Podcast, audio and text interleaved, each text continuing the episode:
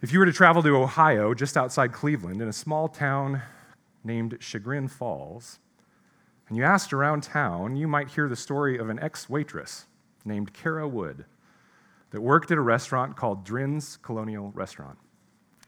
In 1992, Miss Wood was a 17 year old that was working there as a waitress. By all accounts, she was a hard worker, friendly to her customers, and good at her job.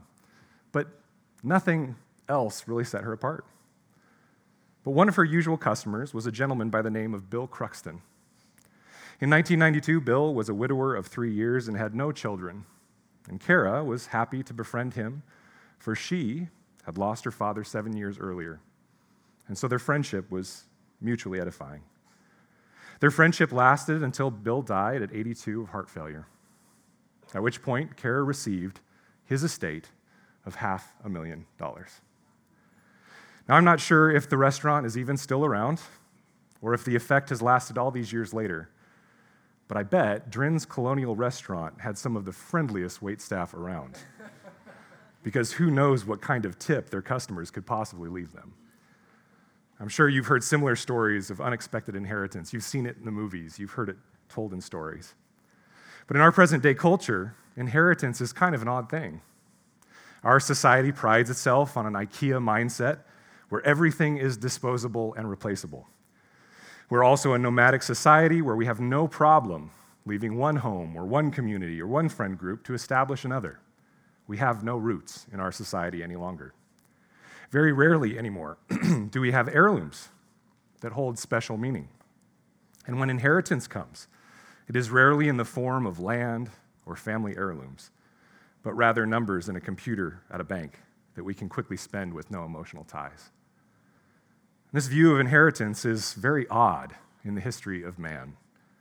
Previous generations and other cultures understand land inheritance far better than we do today and that inheritance is survival for future generations. So I wonder, I wonder if we're poorer because we've lost this understanding of inheritance. For example, can you think of something, each one of you, can you think of something right now that you were given as an heirloom that you've held onto and treasure? My guess is that the thing itself that you're picturing is not really the focus for you. Its importance probably comes from what it represents in the past, or of who it reminds you of, or what hope it brings you for the future. My wife and I were blessed to receive an heirloom from my grandmother before her death. She gave us a set of champagne flutes that we were able to use at our wedding and in our wedding toast. When we use them now for special occasions, it's not the glassware itself that brings up emotion.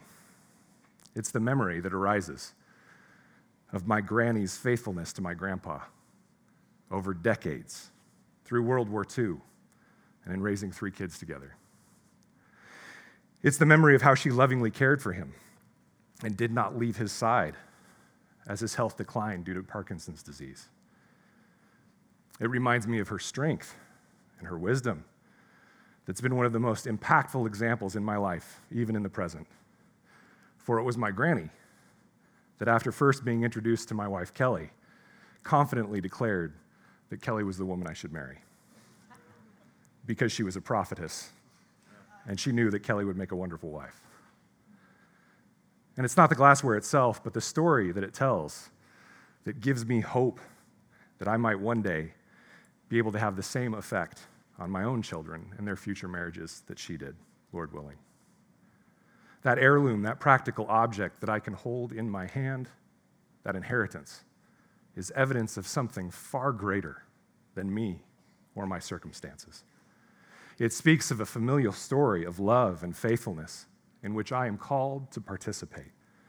And because of that, it gives me a solid anchor of identity and purpose when my current circumstances might cause me to waver.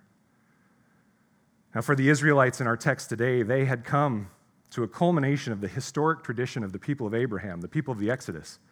And they too were about to receive an inheritance. But what we will find is that it was far more than just a simple inheritance of land to farm. It connected them to the story of redemption that started long before them and would last long after them. And most importantly, it speaks to the character and the ultimate faithfulness of the God that they served. For them, over the next nine chapters, beginning with the three that we will cover this morning, the inheritance they were about to receive was an unmistakable evidence of God's faithfulness. An unmistakable evidence of God's faithfulness. You can write that down this morning as the title to our sermon.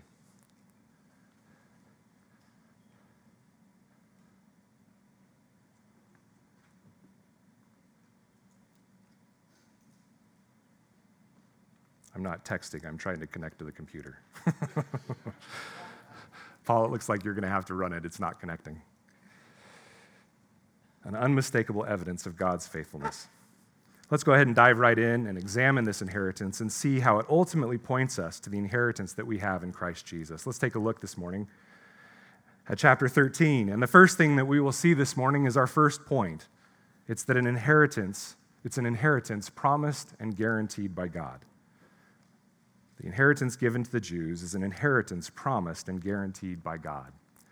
Let's read Joshua 13, 1 through 7. Now Joshua was old and advanced in years. And the Lord said to him, You are old and advanced in years. Really hammers it home. Poor Joshua, man. Whew. And there remains yet very much land to possess. This is the land that yet remains, all the regions of the Philistines and all those of the Geshurites, from the Shihor, which is east of Egypt, northward to the boundary of Ekron.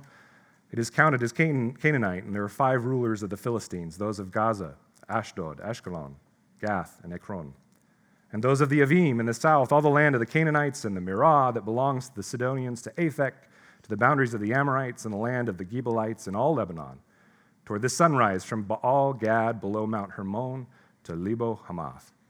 All the inhabitants of the hill country from Lebanon to Misrephoth Maim, even all the Sidonians, I myself will drive them out before the people of Israel. Only allot the land to Israel for an inheritance, as I have commanded you. Now, therefore, divide this land for an inheritance to the nine tribes and half the tribe of Manasseh. Now, we have to admit to ourselves that this next section, chapters 13 through 21, can be a bit dry if we are reading about all these geographical locations of Israel that make no sense to us. Half the time, we're just trying to figure out how to pronounce the names. Amen? And so our minds often check out when we hit these points in our Bible reading plans. We were doing so well until we got to Joshua 13, we think, right?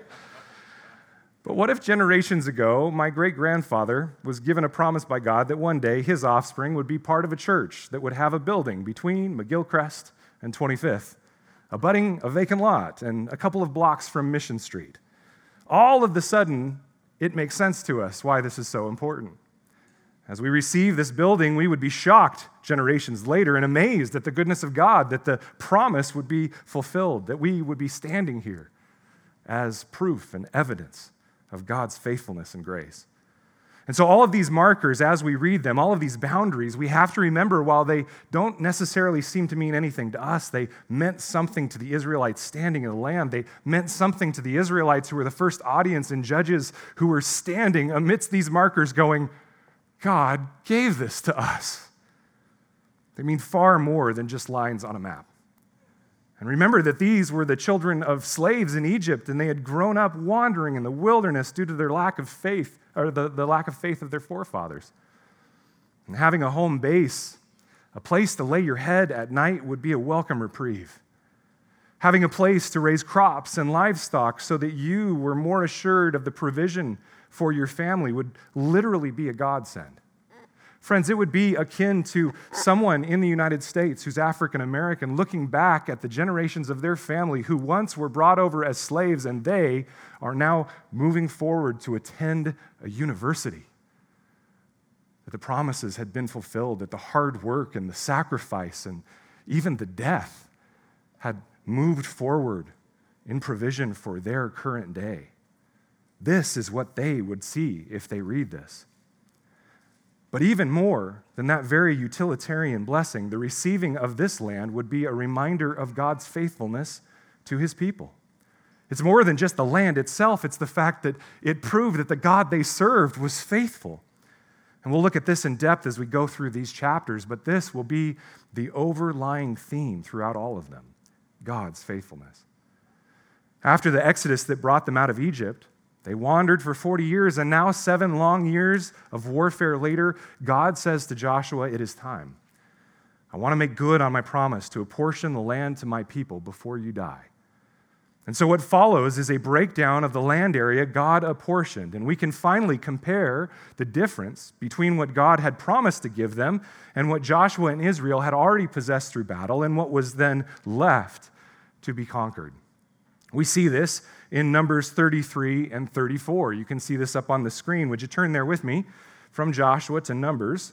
And we're going to go through just a few of the pieces to see what God had promised them while they were still waiting to go into the land. In Numbers 33, starting in verse 50.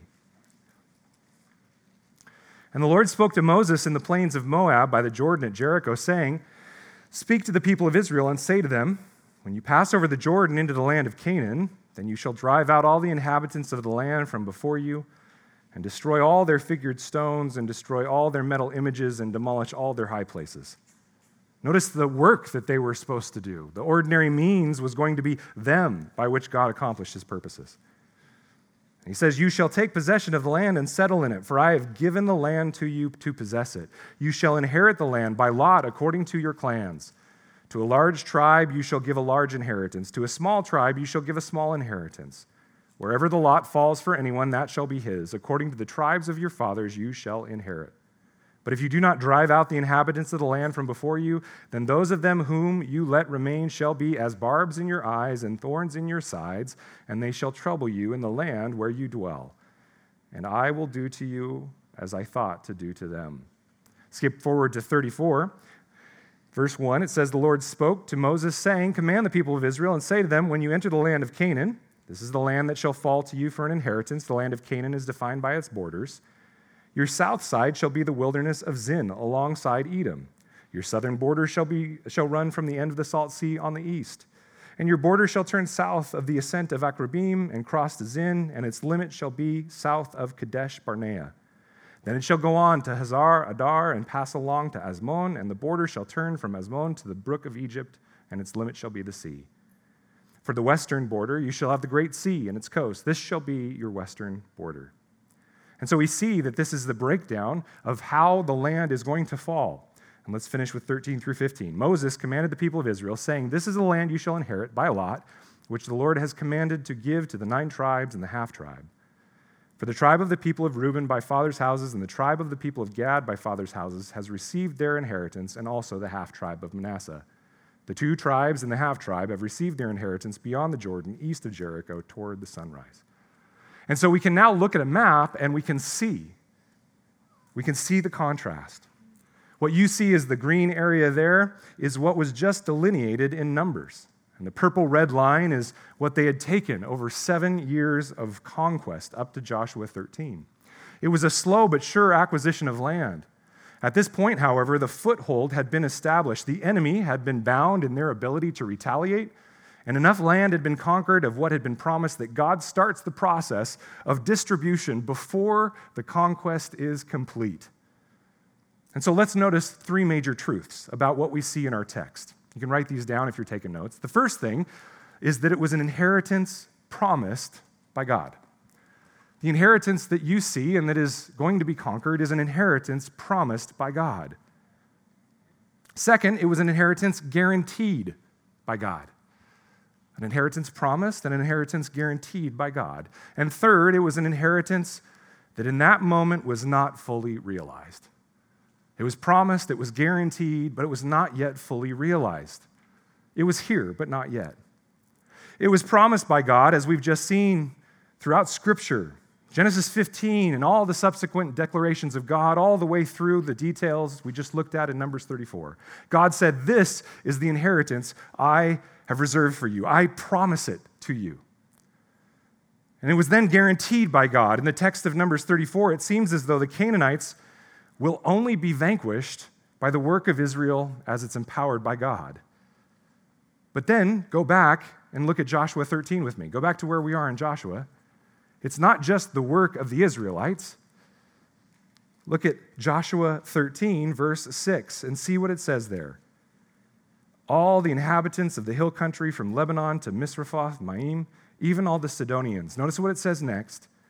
I myself will drive them out before the people of Israel. Who is it that's doing the driving out? It's God. God calls them to obedience, but He is the one that is accomplishing it. It's the Lord. He's the one that's guaranteeing it. You see, one might be able to promise something as an outcome, but then not deliver. But how can someone promise and guarantee that outcome? Because they themselves are the one that will bring it about. They are the ones that will put their life on the line, so to speak, to bring it about. The Lord, through the ordinary means of his people's obedience, was going to bring about the very inheritance that was promised. But lastly, though, not only is it promised, not only is it guaranteed, but in Joshua 13, we've come to this apportioning of the inheritance. But we notice that it's inheritance that is not fully complete. Israel would need to wait until the coming king that would unite the entire kingdom, King David, to get the vast majority of the section that was promised in Deuteronomy, the section that you see in the map there in the green. And ultimately, even pieces of that would not fully be conquered, and so they would need to wait until the ultimate king, the ultimate Messiah, the one we know as King Jesus, would return and completely remove the enemies. And we're still waiting for that day. In this imagery of Joshua, we see a prophetic picture of the inheritance, not only that has been given to Israel, but of the inheritance that all the world has in Christ. Remember that Joshua falls into the section in the Hebrew canon of Scripture that is called the former prophets. This is a prophetic book. It, along with Judges, the books of Samuel, and the books of Kings, form this group of books in which Israel is led by a prophet figure and speak not just to Israel's past, but foreshadow the inheritance of the perfected kingdom to come of God's people. From the book of Genesis onward, God promised that his people would subdue not just the land of Canaan, but the whole earth. In Abraham, God promised that all the families of the earth, representatives from every nation, would receive an inheritance from God. And Israel and their inheritance was just simply a base camp of that promise. When Christ came, he was clear that the inheritance was not just the land of Canaan for Israel, but for the whole earth for the citizens of God's kingdom. Christ was clear that the meek that followed in his name would inherit the whole earth. But God didn't just promise the eternal inheritance of the whole renewed earth to his people, he also guaranteed it. And as with Joshua the prophet, this guarantee meant God himself would need to bring it about. And so God became flesh and dwelt among humankind. He alone stormed the gates of hell and defeated the kingdom of darkness and the reign of Satan. He alone bound the enemy and limited his ability to deceive. He alone is doing the work of driving out the enemy from before us. He alone is empowering his church to proclaim the gospel. Amen?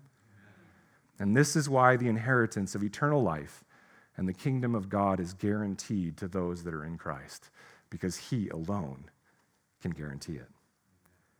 This eternal inheritance has been promised, it has been guaranteed. And like Joshua and Israel, it is also a kingdom that is not fully accomplished yet.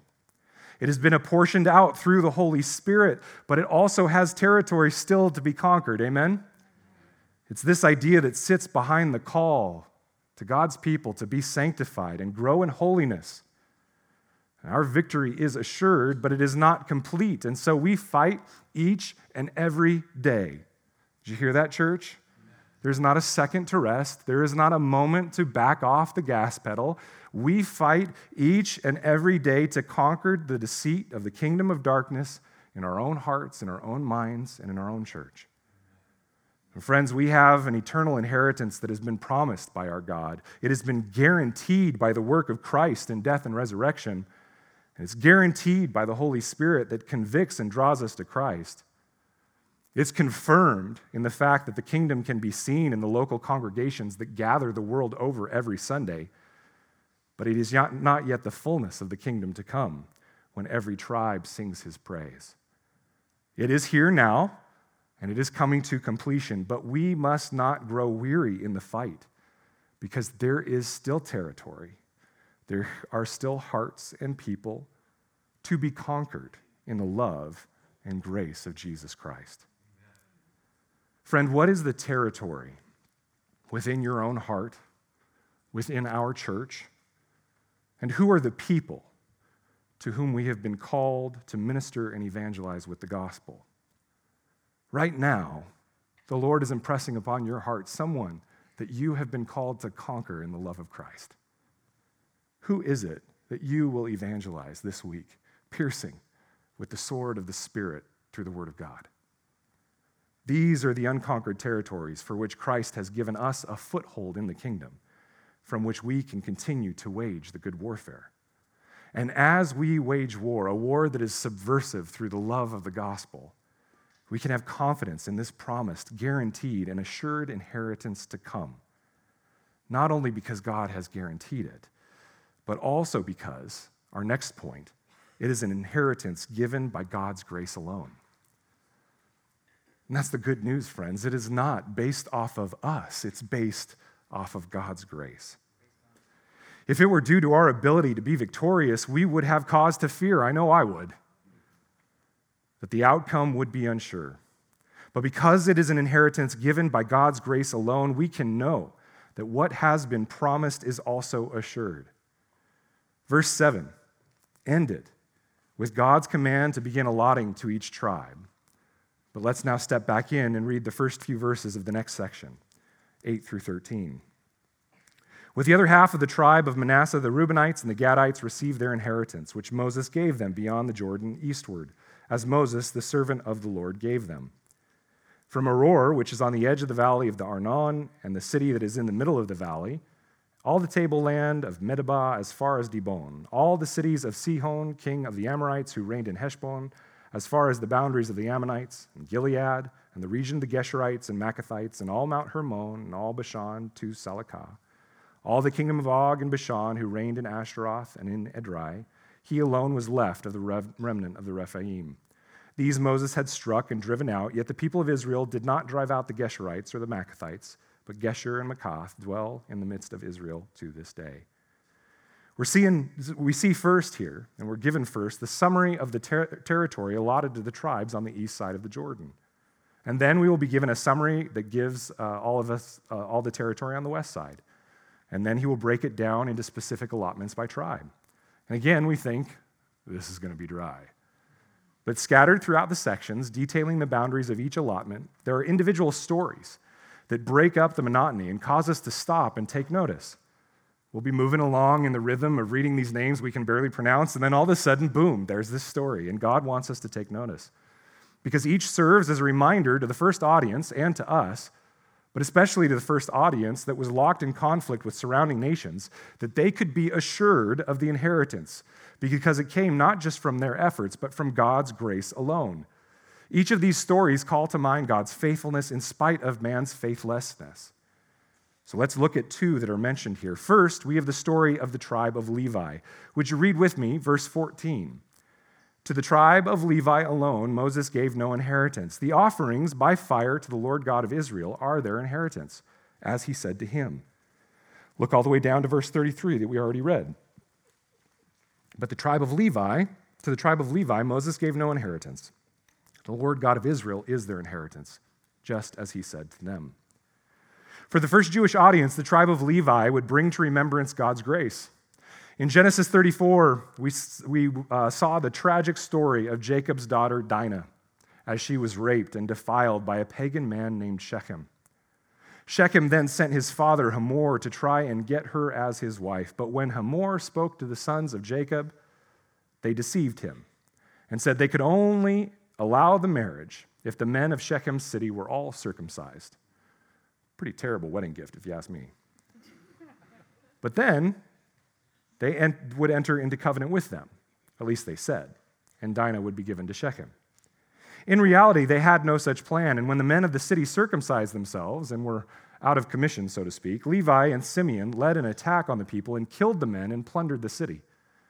And Jacob's response to his sons in Genesis 49 was to curse them upon his deathbed and inform them that they would be scattered in Israel as a curse. For the tribe of Levi, their sin of vengeance and deceit had resulted in being cursed from the covenant of the patriarchs of Israel. In fact, it seemed as though they would have no inheritance. But then the book of Exodus, chapter 32, tells us the story of Israel worshiping the golden calf in idolatry. And Moses cries out for someone to step in and bring justice upon Israel and purify the camp. The tribe of Levi responds. They would be the ones to execute discipline upon Israel and took it seriously enough that they went throughout the camp and brought the sword upon any who were engaging in pagan idolatry. Their zeal for God's holy name was rewarded, and they were promised a blessing for it. And so, in his deathbed blessing, Moses promised that the tribe of Levi would be the tribe of priests that acted as the mediators between the people of God and God's presence in the tabernacle. Take a look at Deuteronomy 33 here. They shall teach Jacob your rules and Israel your law. They, the tribe of Levi, shall put incense before you and whole burnt offerings on your altar. Friends, the story of Levi is a story of redemption from no inheritance to the most beautiful inheritance that could ever be. And so now in Joshua 13, as the inheritance was being handed out, Levi would not receive a large portion of land, they would receive something even better. For they would be scattered throughout the other tribes, receiving cities across the countryside in which they would operate as the priests of Israel, presenting sacrifice on behalf of the people and pointing them to Yahweh. And as a reward, they would receive provision directly from the people in the form of their offerings and tithes. And so, in a way, Levi inherited the whole land and all the people in it. But they did so only through their service of the Lord and his people. Friends, the story of the tribe of Levi is a pointed story of God's beautiful redemption. We can notice, too, that the statements of Levi's inheritance in verses 14 and 33 Notice that they're the bookends on the section in between that has all of these boundaries and talks about all of the inheritance on the east of the Jordan. And this makes sense because it was only in so much as Israel stayed faithful in their covenant relationship with Yahweh through the sacrificial system administered by the Levites that the land would truly be their inheritance. They needed the bookends of the Levites and the sacrificial system to then inherit everything else. It was the priestly and mediatorial work of the tribe of Levi that would keep Israel in connection with the one who provided the inheritance. What a beautiful picture of the inheritance of every follower of Christ. For it is true that Christ has promised us and guaranteed us the inheritance of the renewed heaven and earth and eternal life. But, friends, the physical inheritance itself is not the actual goal. I worry when I hear brothers and sisters so excited for that place in heaven, that mansion, right? Uh, as certain songs from a couple decades would talk about all the fun things we'd get to do in the mansion we'd inherit, right? You guys know the song I'm talking about. But, friends, that inheritance is merely a side effect of being in relationship with the King and the Creator Himself, Jesus Christ. And that's why the author of Revelation pictures the renewed heaven and earth as a city and gives great beauty. And we think and wonder about that beauty, but the main point in the, the city in which we dwell, the main thing that will attract our attention is not the beautiful trees or the river or the fruit, it's Jesus Christ Himself. Notice what it says in Revelation, Revelation 21, 22 through 24. I saw no temple in the city, for its temple is the Lord God, the Almighty, and the Lamb and the city has no need of sun or moon to shine on it, for the glory of God gives its light, and its lamp is the Lamb. By its light will the nations walk, and the kings of the earth will bring their glory into it. Friends, just as with Levi, the inheritance that the heart of the Christian longs for is that of Christ. For without Christ, all that we could inherit is worthless and futile. But with and in Christ, Man, the entirety of creation has been given to us, and we will rule and reign with him forever. Amen? Christ is our refuge, Christ is our reward, and Christ has given us this reward freely and without merit by his grace alone. And because we have been given this inheritance, we, like Levi, have been scattered throughout the land to proclaim the glorious redemption of the cross as the sacrifice that brings redemption and reconciliation to the world. And if that is not enough of a picture of God's inheritance given by grace alone, God gives us another picture in this section to remind us of this fact. As you read through the section in between the bookends of Levi, there's a quick mention given of Balaam when discussing the inheritance of Reuben, including a place called Beth Peor. Would you look with me at Joshua 13, 22 through 23? As we go through and see this listing of boundaries, verse 22 then picks up and makes us pause. It says, Balaam also, the son of Beor, the one who practiced divination, was killed with the sword by the people of Israel among the rest of their slain. And the border of the people of Reuben was the Jordan as a boundary. This was the inheritance of the people of Reuben, of Reuben, according to their clans with their cities and villages. Now, if you will recall, when Israel was moving through the wilderness, Balaam was recruited, recruited by a king called Balak, who desired a pagan priest to come and curse Israel so that he might defeat them in battle.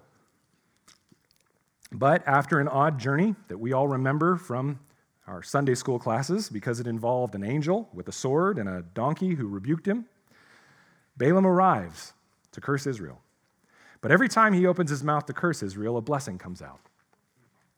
And Balak was obviously angry over this, and so Balaam said, Well, I can't curse them, so let me give you an idea.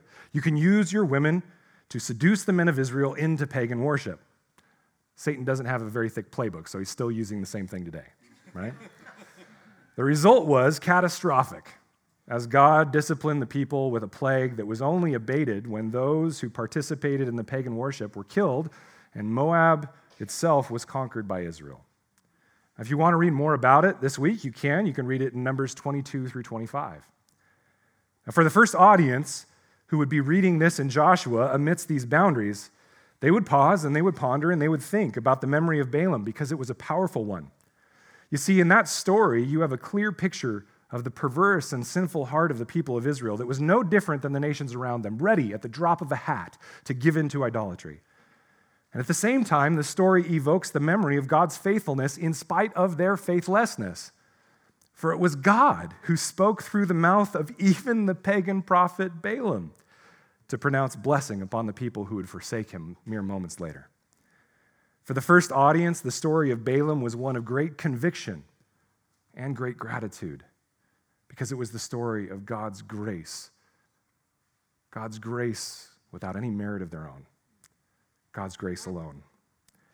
Now, with each of these stories scattered throughout this seemingly dry listing of boundary markers, and there are others we could go through, we just don't have time this morning.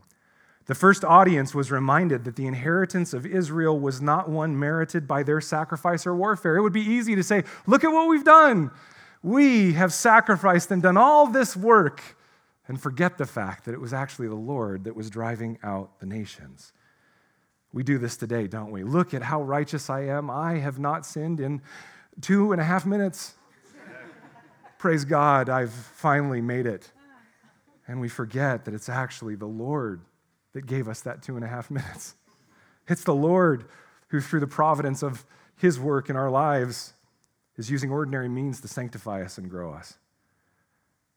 And so these Israelites would be reminded of the inheritance of Israel not being merited by their work or warfare, but by God's grace alone. And rather than fighting on behalf of Yahweh in order to earn that grace, they would be fighting in response to that grace given to them freely. As we read this fulfillment of God's promises, we too can be reminded that our inheritance is by grace alone. Would you turn with me to our second reading that Heidi read to us this morning in Ephesians chapter 1? Ephesians chapter 1. Let's look at it again. You guys still with me? Yeah. Ephesians 1, starting in verse 3.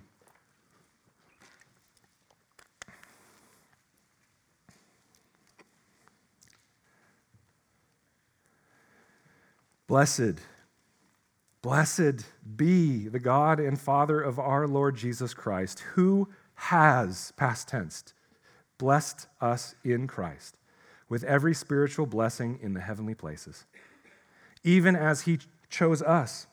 He chose us in Him before the foundation of the world, that we should be holy and blameless before Him. In love, He predestined us for adoption as sons and daughters through Jesus Christ, according to the purpose of his will, to the praise of his glorious, what's that word there? Grace. Grace, with which he has blessed us in the beloved. In him, the beloved Christ, we have redemption through his blood, the forgiveness of our trespasses according to the riches of his grace. Notice the tense there, folks. Do we already have it, or are we working and meriting it? No, we already have it by his grace which he lavished upon us in all wisdom and insight, making known to us the mystery of his will according to his purpose, which he set forth in Christ, as a plan for the fullness of time to unite all things in him, things in heaven and things on earth. In him, in Christ, we have obtained an inheritance. Notice the tense. We have obtained an inheritance having been predestined according to the purpose of him who works all things according to the counsel of his will, so that we who were the first to hope in Christ might be to the praise of his glory. In him you also, when you heard the word of truth, the gospel of your salvation, and believed in him, were sealed with the promised Holy Spirit, who is the guarantee of our inheritance until we acquire possession of it to the praise of his glory. This is the word of the Lord.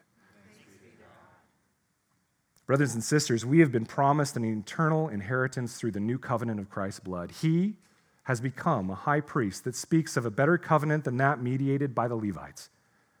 His redemption happened once upon the cross, and it has forever cleansed his people from our sin so that we might be forgiven now and reconciled now to our Creator. This inheritance is not something we have earned. It is all by God's grace alone. How good and gracious God has been to us that, in spite of our lack of faith, in spite of our blatant sin, He has bestowed an inheritance upon us that cannot be shaken because He has made us His adopted children. And He has given us a guarantee through the work of the Holy Spirit in our lives that has joined us to Him and drawn us into this local congregation of His people. And so we now wait in the midst of a kingdom that is established but not yet complete. And as we wait, we war against sin inside of us and within our congregation until we acquire possession of that inheritance to the praise of his glory. Like Israel and their inheritance of the land promised by God, our inheritance of eternal life in Christ's restored kingdom is by grace alone. It has been promised, it has been guaranteed, and it is assured because it is given by God's grace alone. What a benevolent and good God that He reminds us of this in such explicit detail, that He would lay out the boundary markers in detail. And we see this now as we step into the summary of the inheritance on the west of the Jordan, as, and as we begin looking at the indivi- uh, excuse me, individual inheritance of each tribe. In doing so, what we'll see quickly in chapters 14 and 15 is that God fulfills his promises in every way. God fulfills his promises in every way. Would you go back to Joshua and read the first two verses of chapter 14 with me? And I would encourage you again, if you haven't already this week, to go through and read this on your own to see the detail in which God uses. But don't worry, we're not going to be in trouble with God just because we're not reading through every boundary marker, okay? For those of you like me who come from a Calvary Chapel background where we need to read every verse or we might go to hell, you're going to be okay, all right? We're still getting the idea, okay? Chapter 14, verses 1 and 2. These are the inheritances that the people of Israel received in the land of Canaan, which Eleazar the priest and Joshua the son of Nun and the heads of the fathers' houses of the tribes of the people of Israel gave them to inherit. Inherit, excuse me. Their inheritance was by lot, just as the Lord had commanded by the hand of Moses for the nine and one half tribes. And then it continues on, and we see God's promise and guarantee and God's action to bring it about and the moving of the lot to fall to the appropriate tribe. Now, as I read this, as you can read down on through chapter 14, I have to admit that I begin to detach from the meaning again. For again, we do not have as close of a tie to these landmarks, and we're not the first audience Jews it becomes hard then to apply this to our lives. And even though we can see that it's a picture of eternal inheritance, yes, you might say, I know that God's people will be saved. I know that it's a picture of that, but what about the personal aspect of it? Because at the end of the day, we each individually are responsible for applying it in our lives. And so we ask the question I know the people of God will be saved, but will God save me? I know as your pastor that many of you struggle with this daily. I know that those people that I gather with on Sunday will be saved, but what, what about me? I wonder. And so I'm so thankful that God saw fit to place at this point of the story a story of a personal level, a story of personal inheritance. And so I'm thankful that God shows us this. And he uses two stories scattered throughout this section of chapters 14 and 15 to do so the story of the family of Caleb. Let's read the first section now in Joshua 14, 6 through 15. It says, Then the people of Judah came to Joshua at Gilgal, and Caleb the son of Jephunneh, the Kenizzite, said to him, You know what the Lord said to Moses, the man of God, in Kadesh Barnea, concerning you and me. I was 40 years old when Moses, the servant of the Lord, sent me from Kadesh Barnea to spy out the land, and I brought him word again as it was in my heart. But my brothers who went up with me made the heart of the people melt, yet I wholly followed the Lord my God. And Moses swore on that day, saying, Surely the land on which your foot has trodden shall be inheritance for you and your children forever, because you have wholly followed the Lord my God. And now, behold, the Lord has kept me alive, just as he said, these 45 years since the time that the Lord spoke this word to Moses while Israel walked in the wilderness. Now, behold, I am this day 85 years old. Man, that's patience, is it not? I am still as strong today as I was in the day that Moses sent me. My strength now is as my strength was then for war and for going and coming. So now give me this hill country of which the Lord spoke on that day, for you heard on that day how the Anakim were there with great fortified cities. It may be that the Lord will be with me, and I shall drive them out just as the Lord said. And Joshua blessed him and gave Hebron to Caleb the son of Jephunneh for an inheritance. Therefore, Hebron came, became the inheritance of Caleb the son of Jephunneh the Kenizzite to this day, because he wholly followed the Lord, the God of Israel. And so, as we look at this, and as we see this, we see this personal, individual story of one family, one man within the tribes of Israel. Now, you might remember that Caleb was first mentioned as one of the spies sent out to scout out the land of Israel. We're reminded of it here. Numbers 13:30 records Caleb's courage and faith when it says this. Caleb quieted the people before Moses and said, "Let us go up at once and occupy it, for we are well able to overcome it." And this was in, oppos- it was in opposition to Caleb and Joshua's advice that they should go forth and conquer, that the other spies and the people of Israel then cowered in fear in response to his statement, and they said that there were giants in the land. And as a result, God promised the judgment of wandering in the wilderness until the faithless generation died off. But to Caleb, Caleb was different. To him, God promised an inheritance. Look at Numbers 14 24. But my servant Caleb, because he has a different spirit and has followed me fully, I will bring into the land into which he went, and his descendants shall possess it. Now, here in Joshua 14, we are 45 years later from this quote. And Caleb has faithfully been by Moses and then Joshua's side as they wandered and as they battled. Can you imagine what he had seen? Can you imagine the patience he would have had to hold on to throughout this entire time? And as the inheritance is being given out, Caleb comes and says, May I have the, prom- the, the inheritance promised to me? And I will faithfully respond by continuing the battle and removing the remaining enemies. It seems a bit presumptuous, at least in my reading of it, but not when you recognize the repetition of the description of Caleb. Three times in this chapter, and friends, the only three times in this book, is the description that Caleb wholly followed the Lord, wholly followed Yahweh. And again, in the quote we just read from Numbers 14, it says that he wholly followed Yahweh. It was only because of the truth of this statement that Caleb could go to Joshua and request that the inheritance be given, only because he had wholly followed God. Friends, what great news is it that while you and I cannot do that, we cannot go to God and demand anything because we have not wholly followed the Lord. You and I can look to the one of whom we can say, in his life, ministry, death, and resurrection, he wholly followed Yahweh. For only Jesus lived a sinless life. And this picture of Caleb is a picture of the one who wholly followed Yahweh. Only Jesus sacrificed his own life to conquer the enemy and grant us an inheritance. And only Jesus is the link between the old generation that was under the curse of the old covenant and the new generation, which can fully understand and see with our eyes the inheritance that has been promised to us.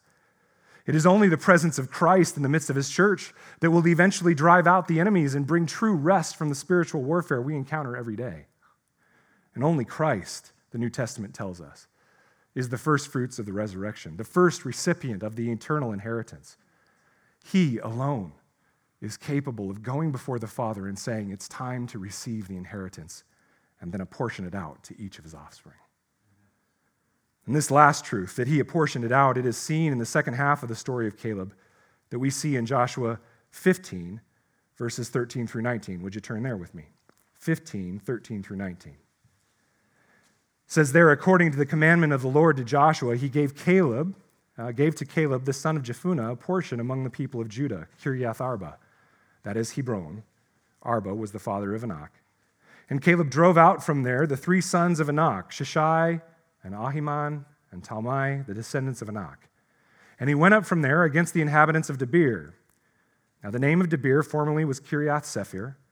And Caleb said, Whoever strikes Kiriath Sephir and captures it, to him will I give Achsah, my daughter, as wife. And Othniel, the son of Kenaz, the brother of Caleb, captured it, and he gave him Achsah, his daughter, as wife. And when she came to him, she urged him to ask her father for a field. And she got off her donkey, and Caleb said to her, What do you want? And she said to him, Give me a blessing. Since you have given me the land of the Negeb, give me also springs of water. And he gave her the upper springs and the lower springs. Now, again, we have a hard time wrestling with this because we don't know the geography. But here we have the story of Joshua and how he became the ordinary means through which God fulfilled his promise uh, uh, the story of Caleb and how he became the ordinary means through which God fulfilled his promise. There was this intermingling, as we've seen already, of the spiritual and the natural, the divine and the physical, the free agency of man and the divine providence of God. But notice that it is not just Caleb that goes to war, he enlists others within his tribe. He receives the inheritance first, but then he asks others to join with him. And the reward that will be given to the one who is faithful in the battle is the hand of his daughter as bride. Othniel takes the challenge and is successful, and Caleb gives his daughter to him as a bride, further cementing their relationship. But we see this odd detail that is thrown in. Achsah, his daughter, then asks Caleb for two specific springs of water among the land they have been given. For you see, the land that Caleb had inherited was a very arid land. And so Caleb would need to use these springs of water in order to make it fruitful. Without it, it would be dead. And so Caleb confirms and affirms this request so that they might reap the full fullness and fruitfulness of their inheritance. Among all these lists of large areas of land, why would God's inspired word suddenly zoom in clearly to Caleb's family and further to his offspring and further to these simple springs of water? Well, I suggest to you that the greater theme of this story is to continue the simple truth that while God has promised an eternal inheritance to all his people, he will fulfill his promise to each of his adopted children in every way, so that each might have springs of water welling up to eternal life. He cares about the details. He cares about the church, yes, across all time and space, but friends, He cares about each and every one of you and your part in that story. He cares about the details. He cares about the details that you think He's seemingly forgotten and he will make good on his promises to each of his children. You can guarantee it. We just need to make sure that we are counting on the promises he has made, not the promises we have wrongly placed upon him.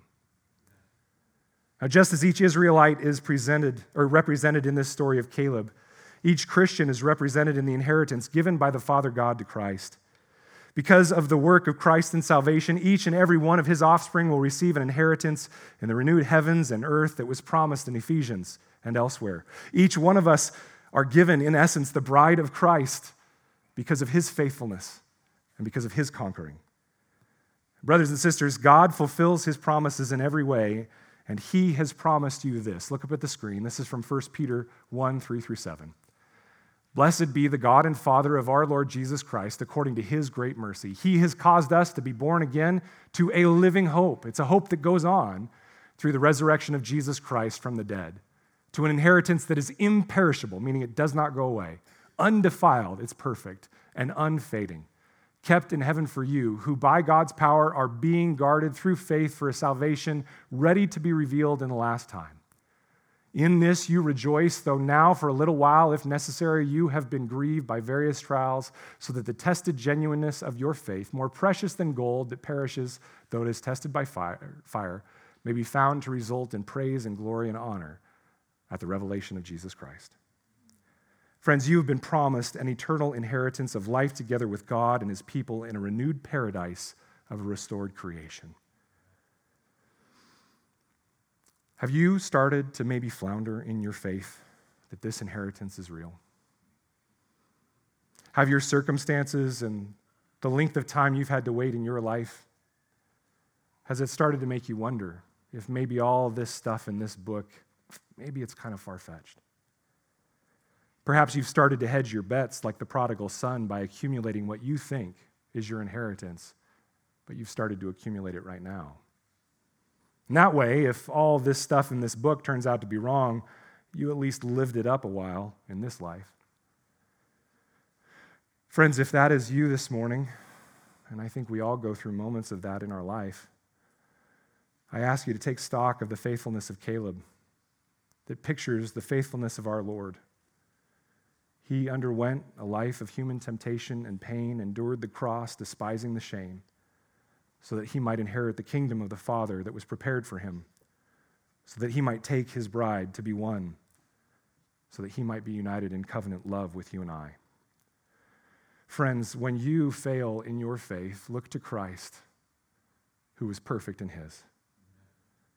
He is the proof that we need. He is the guarantee that this inheritance, it is real and it is coming. Don't grow weary in well doing. If you're struggling in your faith this morning, go back this week and read through 1 Peter 1 and Ephesians 1 and look at what has been promised to you and then meditate on the cross and the resurrection. And know that that inheritance is real. It's prepared and it's waiting for you. It's guaranteed, it's promised, it's coming, and it's given by God's grace alone. But, friend, if you are here this morning and you are not a follower of Jesus Christ, if you have not accepted his authority as king over your life, you need to know that the Bible is clear that there is only one inheritance that is laid up for you, and that's an inheritance of eternal separation from God and all his creation in eternal damnation. You see, unless he adopts you as a child, you are not a child of his and therefore will not receive the inheritance. And so, please, this morning, look with me at the record of evidence of God's faithfulness among his people and accept his faithfulness to you in calling you out of darkness and into the light of his truth.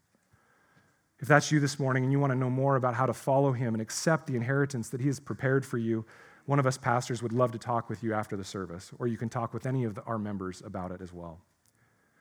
And for the rest of us this morning, we need to see both the forest and the trees. We've covered a lot of ground. But the story before us is the story of unmistakable evidence of God's faithfulness. To the Jews standing there in the book of Judges, reading the book of Joshua, standing amongst the ground very, uh, that was promised to them, that was given to them, they would see it as unmistakable evidence of God's faithfulness. And so I want you to pause for a moment and look around at the people around you. Go ahead, do it. Look around at the people around you. You stand amidst the conquered territory of the king. The people you see that have accepted Jesus Christ as their Savior are unmistakable evidence of God's faithfulness. These stories we see here intermingled with the listing of boundaries for the various land inheritance shows us that the inheritance was assured because it was an inheritance promised and guaranteed by God. It was an inheritance given by God's grace alone, and God came through on his promises even down to the smallest detail as he provided for the individuals within the tribes. And so, as we walk away from this text this morning, we can see a beautiful image of the eternal inheritance God has provided for us. From the beginning of this book until the end, the promised inheritance God has given us is His alone to give. And it is given not due to our merit, but due to His grace. It is guaranteed by the Holy Spirit present in His Word and here amongst His people. And I think that if we look at our own lives and we look at the people around us and we look at this church body and the church bodies we know in this region and in the world, we see the redemptive arc of the story that God is faithful. God is faithful even when we have been faithless. And God is faithful even when our circumstances seem to say the opposite. Maybe this morning you might hear this through and think, maybe for all the rest of you, but you might say, I know the mess I've made of my own life and the hurt that I have caused to others. I'm right there with you. I know my own faithlessness, and I'm sure you know yours. But hidden among this seemingly dry detail of these sections is a simple truth. For not even six chapters earlier in Joshua 7, we witnessed the horrific sin of Achan and his family, the destruction it caused among Israel, and the judgment that came upon him and his family because of it. Do you guys recall that story?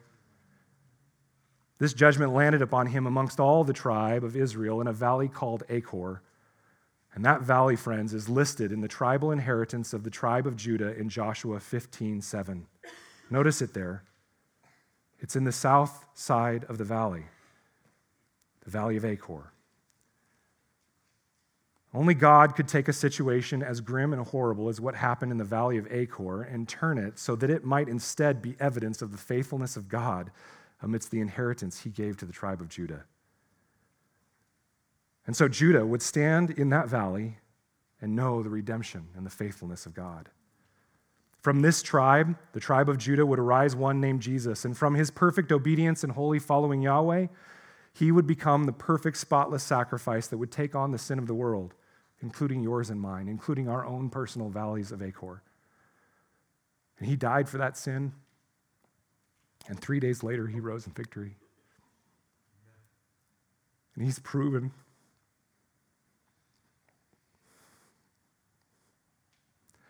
that even our worst sin has no hold on us. And so one day, when we stand before the throne of the precious God, we will be able to declare victory in his name. And we will be able to look back and see in the narrative arc of the story of God's people and in each one of our lives that God has died, even for our most horrific sins. And the seeming world ending moments that seem to eclipse our life, they will be overcome by God's goodness and faithfulness. And through his redemption, those moments, those valleys of Achor, they will become a footnote in the ultimate story of God's grace and faithfulness. And so, if you this morning think that you are too far from God's grace, He is calling you near. And He's telling you that He has forgiven you. The story of each of our lives, the story of His church throughout time and space, it is like our text today because it speaks of the unmistakable evidence of God's faithfulness. Let's spend the rest of our time this morning and the rest of our lives relishing the fact that God, by His grace alone, has made us part of this unmistakable evidence. Amen? Let's now declare our common faith and proclaim the unmistakable evidence of God's faithfulness by speaking the Apostles' Creed together. Would you stand with me?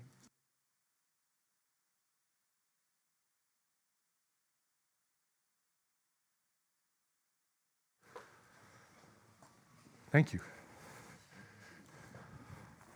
Don't you love those moments where you're overcome by the gospel? Let's speak the Apostles' Creed together. I believe in God, the Father Almighty, creator of heaven and earth. I believe in Jesus Christ, his only Son, our Lord, who was conceived by the Holy Spirit and born of the Virgin Mary. He suffered under Pontius Pilate, was crucified, died, and was buried. He descended to hell. The third day he rose again from the dead. He ascended to heaven and is seated at the right hand of God, Father Almighty. From there he will come to judge the living and the dead. I believe in the Holy Spirit, the Holy Catholic Church, the communion of the saints, the forgiveness of sins, the resurrection of the body, and the life everlasting. Amen. Let's pray. Father God, you are so good to us.